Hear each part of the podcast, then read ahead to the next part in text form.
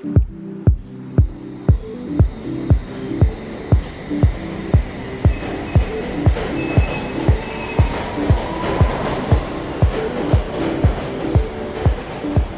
I'm not eighteen yet, the buses are free in London, and then the tube, when you're travelling between quite a few zones, it, it, although it's half price on my zip card, it's still quite a bit of money.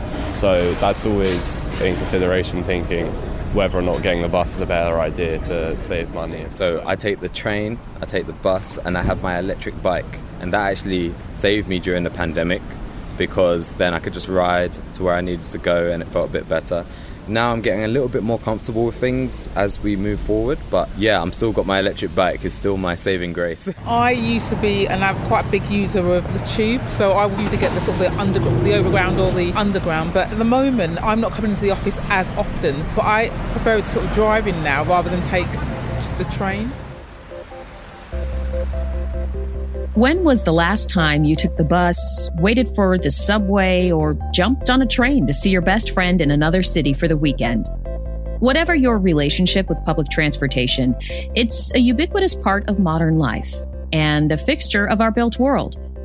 However, not everyone has the same experience with the transportation in their city as you do in yours.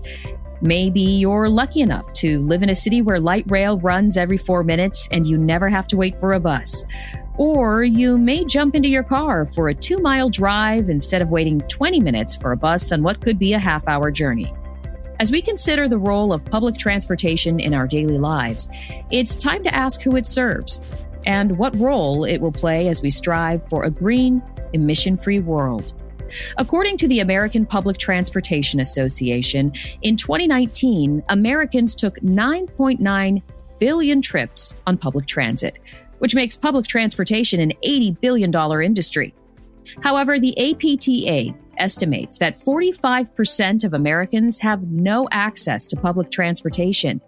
Meanwhile, the U K's Department of Transportation reports that ridership on public transit fell by thirty-three percent in twenty twenty from twenty nineteen across Great Britain due to COVID.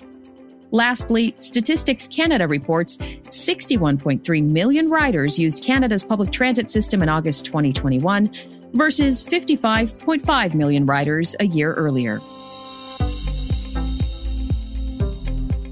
I think it's safe to say that the story of public transportation varies widely between cities and regions. What changes are coming? Who will be impacted the most? Can we get to a net zero future by saying so long to gas-powered cars and buses?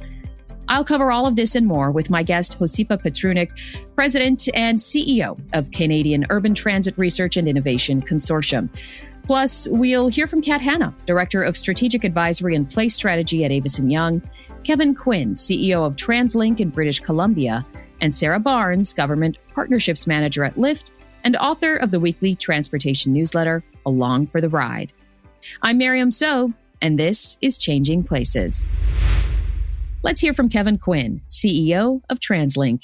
You know, if we take a step back in time to March of twenty twenty, ridership in Vancouver dropped to around fifteen or twenty percent of normal levels. So nearly overnight, eighty percent of ridership just disappears. And so we sit today at about seventy-five percent of pre-COVID levels. Our weekends are coming back faster than the weekdays. So our weekdays are around seventy-two, seventy-three percent of pre-COVID levels. Weekends are around eighty, eighty-one percent.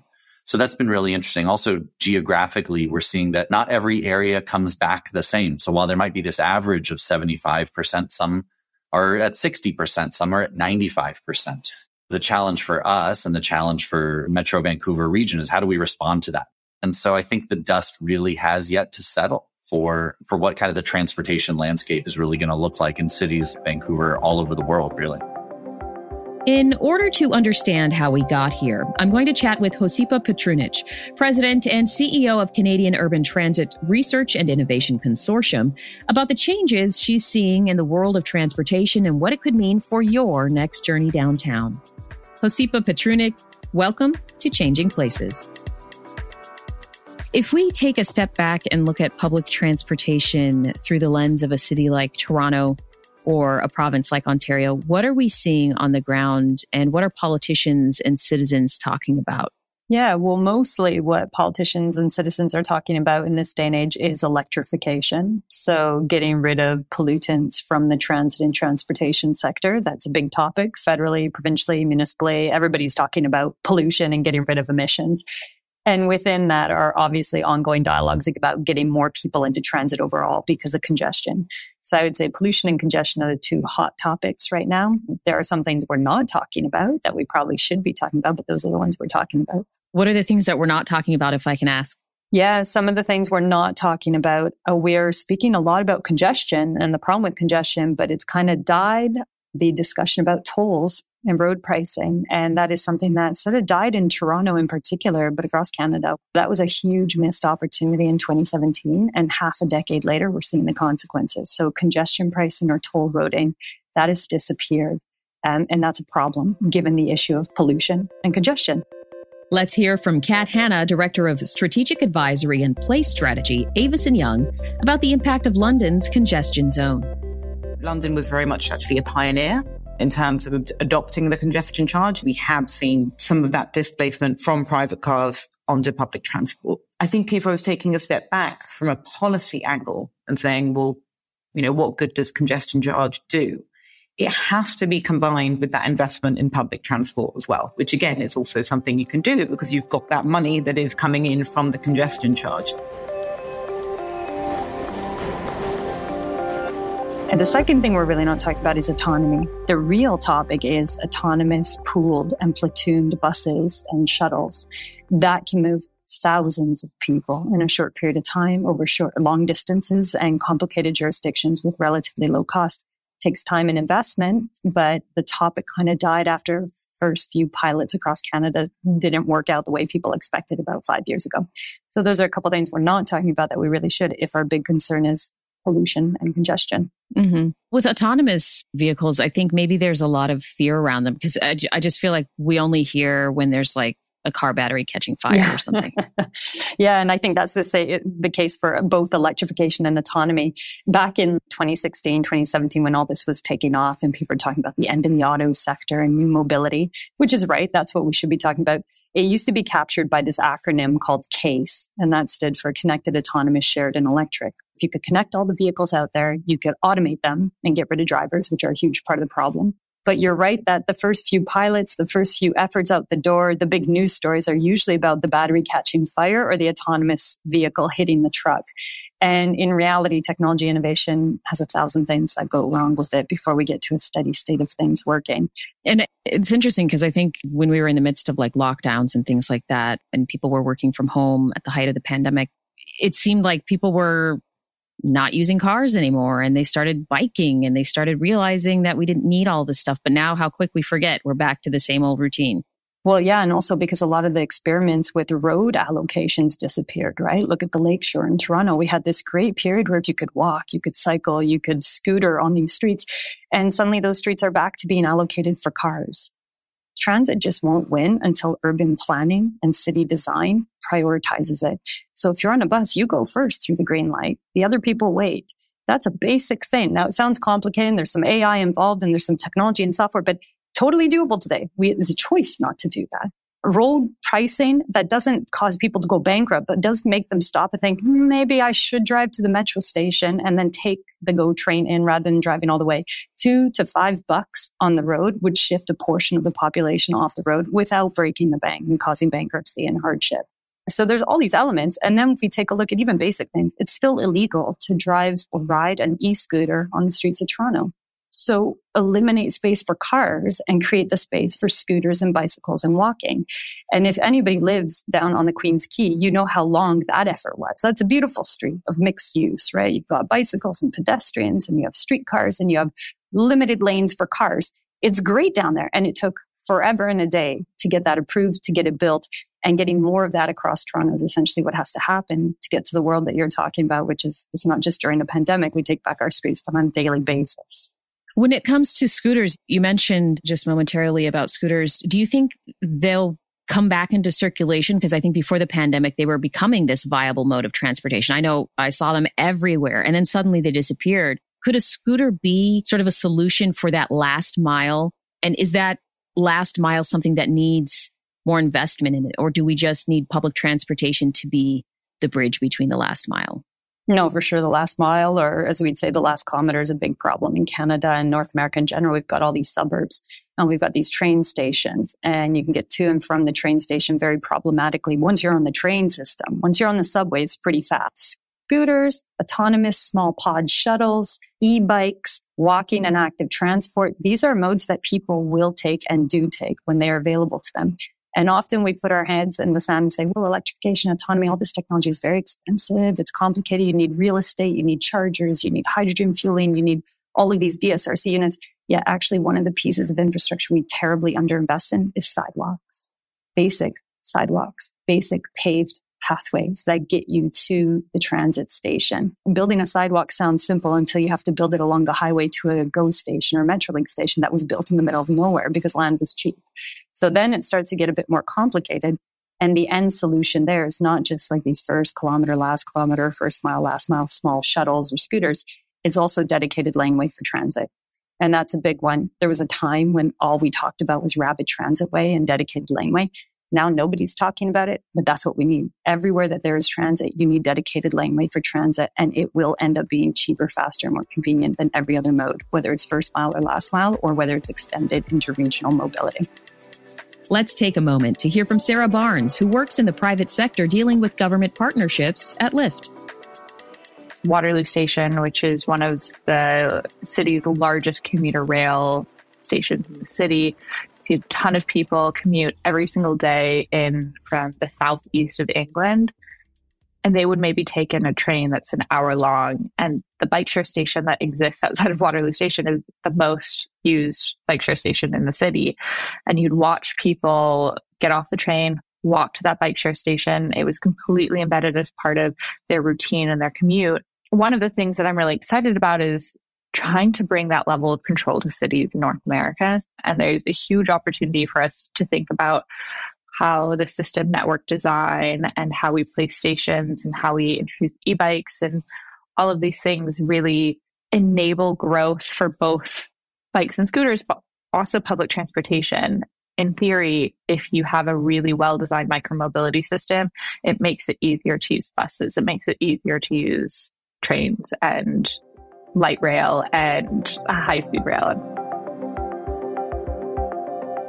Are there any places where you're seeing this play out in the right way that we can look to for a model? There are loads of cities in Europe, and we can always point to Europe, but we're not Europe, right? We're in North America. We can't operate on that analogous basis. So if we look at North American cities where land was cheap and we've vomited suburbs left, right, and center, now we've built up these mass expanses. What we can point to are cities that are setting the right targets and starting to invest in the right way. Example, Toronto. If we look at electrification, really big fleet, one of the biggest transit fleets in the country, one of the most complicated to electrify. But they're going full electric, and they've said twenty forty will be zero emissions. They've got sixty on the road already, another three hundred in the works. And they're figuring out how to do battery and hydrogen fuel cell electrification across a really complicated real estate market. If you look at TransLink out in Vancouver, they're doing a great job working with the province and with the municipal jurisdictions to make sure people don't get stuck on the small streets of Vancouver trying to get in and off the island and around town. What they're trying to do is move more people through the SkyTrain and then more nodes of connectivity. And they're taking an inclusivity approach to make sure that everybody has a walkable, feasible, mobile city in the next couple of decades. Those are some of the appropriate action plans. But in North America, it is challenging because if a pilot does fail, it is very hard to bring it back. So in those cities, in Toronto, in Brampton, your region, Vancouver, Edmonton, these are some of the cities that are really leading with electrification, hydrogen fuel cell tech, or autonomous shuttle projects, where their people have dedicated themselves to making sure this stuff will launch, come what may. And that's where I think we're going to see some of the best examples. Josipa, I want to know more about where we are heading when it comes to transportation. Let's tackle that after we hear from Kat Hanna. If we move beyond a city or a London level and look about, for example, how people move across the country, you will frequently see people on Twitter sort of saying, I was looking in for train tickets from London to Manchester.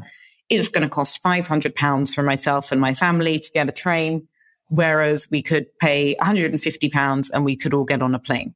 You could be the best train operating company in the world, but it's, I imagine, still going to be a bit of a pain. However, if you're then looking at, well, what can we be doing to dissuade people to take a car? That then also becomes, again, in that system of trade-offs, for example, is it just much better value? Is the service really reliable? So you actually know it's probably going to be quicker than the car anyway. Have you got a really high quality train station? So actually you maybe turn it in that in itself to part of the journey that becomes the destination. So there are things you can do that do both help it improve the experience within limits, but also mean there are other factors that make sustainable travel more appealing. Stay tuned for the next part. And just a reminder, Changing Places is a podcast brought to you by Avison Young that continues to explore and question our complex relationship with the built world around us. I'm your host, Miriam Sobh. I hope you're liking the show so far. If so, please share Changing Places with your friends. Welcome back to Changing Places. Before we get back to my conversation with Josipa Petrunic, let's hear from Kevin Quinn, C E O of TransLink.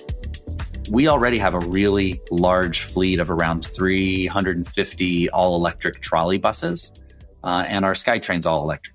About a third of our passengers every day are on a zero or near-zero emission technology. We're going to move to, say, a battery electric bus technology. Every single one of those bus depots needs to be completely renovated, completely rebuilt to accommodate that. That's a big transition, and that's going to happen over a couple of decades. You know, as we look to expand the system, we're building a one brand new facility that's just for charging battery electric buses. That'll be online in a couple of years. But as we look to implement new technologies, it's a good question of where do you geographically site new facilities to best meet those needs rather than just say, hey, we have a facility over there.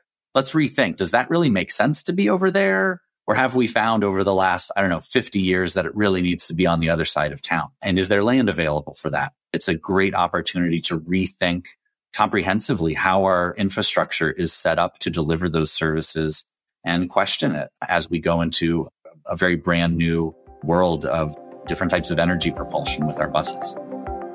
Now back to my conversation with Josipa Petrunic, President and C E O of Canadian Urban Transit Research and Innovation Consortium. Josipa, when we're talking about this electrification, switching from gas-powered fleets to electrified fleets, how are cities handling this overall, and how is this affecting the average person? I mean, does the average person even care? They're just getting on a bus. The first thing I'd say is cities, it's not that this is affecting cities, it's that cities are affecting this. And if I flip it around in that vector of causation, it's cities, to the credit of mayors and councillors, that have stood up in the last ten years across Canada and the United States and declared climate emergencies and declared, we will be net zero. We don't know how we're going to get there, but we will be net zero. And they've set targets like twenty thirty, twenty thirty-five, twenty forty, and twenty fifty, which is pretty much tomorrow from the perspective of fleet procurement. It's very quick. So cities have actually driven a stake in the ground and said, we're going to do this. They're leveraging their public fleets to do what they can, and they're leveraging the money they have. But where they need to go with it is finding new ways to make money, which brings us right back to road tolls, um, generating new revenues so cities can start pumping into the infrastructure that they know they need, which is ripping up old streets and putting in their place mixed-use streets to new retail-oriented hubs where people go not just to take transit, but to live and have drinks and go to restaurants and go on a date. Building these new kinds of cities does take a city's not just saying we will be zero emissions and net zero, whether it's Toronto, Edmonton, Vancouver, then the cities we live in are going to be mobile, connected, greener, leafier, better to live in, safer, and ones where we don't have to own cars. Let's go back to San Francisco to hear from Sarah Barnes. Well-funded buses and trains really rock. Um, and I think oftentimes what we see when people do any type of international travel, whether they're going to Medellin or Singapore or Montreal and Paris, like people love to use public transportation there because it is so quick and efficient and well-managed and you can rely on it. When you design a well-run public transportation system, it does not matter what your income level is at, because you're just trying to get to where you got to get to as fast as possible. And public transportation can completely do that with all of the right support mechanisms in place. But we just got to get there. We have to reduce the friction. We have to make it as simple and as easy and as wonderful as possible to use and just improve that user experience. At what point does the sunk cost of a fleet determine which type of transportation is offered in a city? When you do the calculations and you deploy the electric buses, even though they're more expensive right now and you have to buy a bunch of chargers and there's some real estate costs and civil works, they end up paying themselves off faster than the age of the bus. So it becomes very obvious. Pay a little bit more now, but it saves you tons of money over the ten, fifteen life cycle of that bus. It's not like rail where you buy a locomotive and you need it to work for fifty years. You've got like a ten to fifteen year period. That is a reasonable amount of time. So transit agencies today that say, okay, we're going to be zero emissions by twenty thirty-five, twenty forty, totally doable because your bus fleet is going to age out anyhow in that time. And your sunk costs will have depreciated anyhow. You won't be losing, you'll just be gaining. So the sunk costs are less of an issue than the misplaced future investments into roadworks. And a lot of the sunk costs in transit do age out in the period that they need to be transitioned anyhow. When it comes to your sort of preferred transportation methods, can you give us some insight on how you travel and what your preference is? Yeah, I hate driving. Like if you, what's the worst thing? Maybe forcing me to go to a mall and go shopping. That's probably, they're both up there in like the worst things you can make me do. I hate losing time. I don't have enough time in life to do everything I want to do. I don't be being behind the wheel of a car. I will happily take a bus for an hour and a half to avoid driving half an hour. And that's because I can work, I can read, I take conference calls, I take calls from anywhere and everywhere. And because you can tether to your phone, you pretty much have the internet everywhere anyhow. Now, that also comes from a privileged position. I don't have kids by choice. And if you don't have children by choice, or you just don't have children, you have the privilege of being late. I don't have to pick up kids to, at daycare. I don't have to drop them off to school. So as a result of that, for the single person, or I would say more importantly, the childless person, I wouldn't even say like the single person because couples can do it, but the childless person, you have a lot of options as I do in Toronto, Vancouver, Montreal, Edmonton, and even Calgary. Outside of those cities, you're struggling. It's a convenience story, right? And I'll give you two examples around that. One, it's a woman's issue. Okay, the majority of transit riders in this country are women. It's over sixty percent are women. And we treat women the worst in transit. Okay, have you tried to carry a laptop case in like a tight skirt with a, um, high heels? You're walking through downtown and you're just trying to catch a subway. You're just trying to get to your next meeting. Impossible. Okay. Half the time the escalator's not working. And that's like a, an elite privileged kind of view of it, right? Now go down the line of you have a baby stroller. Good luck to you. There's not even signs where the elevators are. The escalators are narrow and not designed for baby strollers. There are not specific signs put up saying give way to baby strollers or wheelchairs. So add to that. Now add groceries and babies and kids and all the things people need to do to live a normal life. Drop the kids off at school, go to work, pick up the groceries, pick up the kids, carry the groceries, get the kids and get home. That's a basic kind of family structure. And add to it if you're a single parent. It is impossible in Toronto to do that effectively without breaking down. It is hard. It is complicated. It's expensive. There's no good signage. And that is predominantly a woman's life in this country. So put those things together. And that's Toronto, the best transit system in the country. And I don't say that qualitatively. It's just the biggest. They have to move the most number of people. It's the same story in Vancouver and Montreal. These are not easy things. And if we can't sort this, how the heck are we going to get hundreds of thousands of people out of their cars and into transit to save the city and to save the climate? We won't. It has to be faster, more convenient, and cheaper than your car or any other car-like option. And it's really not, especially for women right now.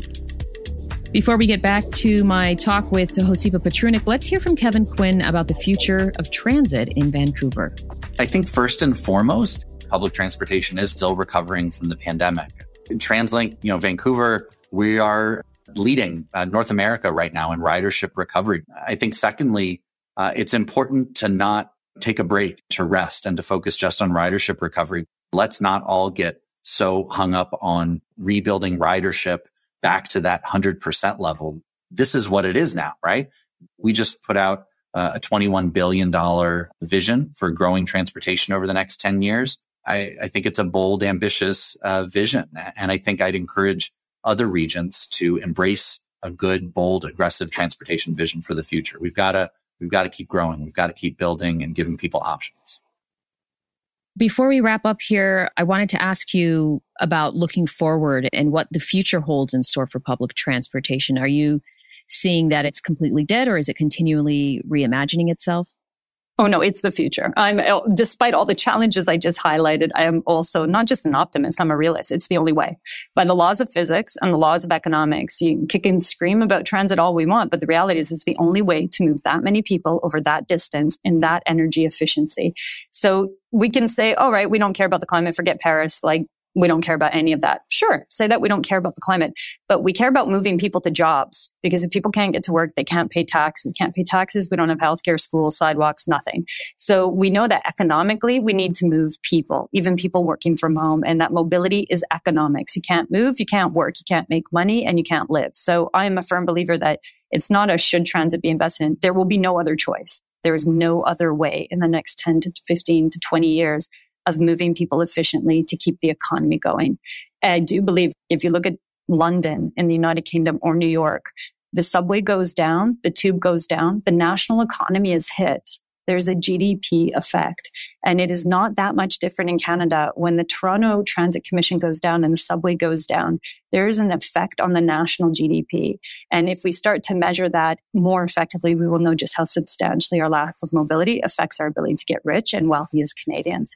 So I'm a huge optimist because I'm the realist. That, and I realistically believe there's just no way by the laws of physics to get around without mass transit in the future. So like maybe make trains like a lot cheaper, because I think we tend to get the bus because it's free, but it does take longer. And I think I think that's it. That's what I mainly, like when I decide how to get somewhere, I mainly think about the price. But yeah, I think that's the main thing. Back home in Singapore, our trains go really, really fast and really efficient. And we have air conditioning everywhere. Like, it was a huge culture shock coming here, like, realizing that, like, oh, the trains are hot and the trains have no reception. Like, a lot of my travel habits were suddenly changed ever since I moved here. So that was, that was an interesting um, shift. Yeah. Again, Sarah Barnes. Cities, I hope, will continue to focus on the common good by investing in protected infrastructure, by investing in flow streets, public transportation, micromobility, and infrastructure that changes the streetscape for all road users. Changing the radius of a street corner is as impactful as changing the mirrors on a car. And that piece of infrastructure would actually change the streetscape for everybody and not just protect one person, but actually think of a larger change for our society. Transportation policy is housing policy, is climate policy. And we need to really, I think, marry each of those as we think about when we're redesigning our transit system to make sure you have housing policy there to protect the people who are currently based there and enable them to benefit off of that infrastructure, which would then help us towards our climate targets, as opposed to displacing people into situations where a it traps them and entrenches them in a lifetime of car ownership and costly car ownership at that. And then also continues to produce ecosystems where we're just burning greenhouse gases and creating congestion and creating really unlivable cities. So that's my hope. And finally, Kat Hanna. If you look at cities like New York, to an extent, cities like London, the risk could be is if we're not able to keep funding public transport well and invest in not just maintenance, but actually making capital investment in new projects, the quality of that service is going to decline. So if quality declines, if they're not as clean, if they're not as regular, if they don't feel safe, all of these factors means people then start finding alternative methods to move around. That typically becomes a car. You then kind of get this vicious cycle where you go, well, no one's really using the public transport anyway, or the people that are using public transport probably aren't really going to vote. So do you know what? I don't really see the point of investing in it. And that's, to me, that kind of downward spiral is what's what we want to decide of kind of managed decline is really quite risky, particularly when we put in both the equity lens and, you know, who can afford these different modes of transport. There's also then thinking about how do we keep this course of changing behavior towards more sustainable transport as well? So I think that's also really about understanding people's living patterns as well, where they're living. We cannot separate this question of urban development from urban mobility. So again, I think when we're asking what the future looks like, the future of transport is intimately connected with the future of what our cities look like as well. And I think that's one thing we do well to remember when we're thinking both about the development part and the transport part. I'd like to thank Josipa Petrunic, Kat Hanna, Sarah Barnes, and Kevin Quinn for joining us on today's episode. The issues, thoughts, and future of public transportation isn't set in stone. Rather, it's always evolving, always moving, never quite stationary enough for us to catch it, but always just within reach. As cities, regions, and countries across the world consider where to provide transit, which kind of transit to invest or divest in, and how far it reaches from the guts of the city into the sprawl of the exurbs, this is a situation which reaches all of us. For those of us who have the choice of catching the bus or firing up the heated seats in our car for a trip to the office, there are others who are forced into one mode of transportation or another. I think choice is what makes living in certain cities so enviable. Not being told how to traverse the city in one way or another is truly a hallmark of living in a well-designed, balanced city. Some cities provide these options while others seem to refuse to consider it. As the world moves towards a greener future, climate goals and rethinking how we power the very modes of transit which make modern life in our cities viable, maybe it's time to consider the cost and benefit to everyone. What good is an electrified fleet of buses if they run every twenty minutes on a good day? Is a train between two major cities an option if it costs more than a quick flight? Yes, not every country can provide such effective door-to-door options, but at what point do the options need to appear in order for people to decide which works best for them? I suppose that's something to consider as you wait for the tube, board a bus, and settle in for a scenic train ride through the majestic countryside. I'm Miriam Sobh. This is Changing Places. Changing Places is brought to you by Avison Young. Our producer is Andrew Pemberton Fowler. Our sound engineer is Patrick Emile. Our producer assistant is Hugh Perkich. Additional production support is provided by Jar Audio.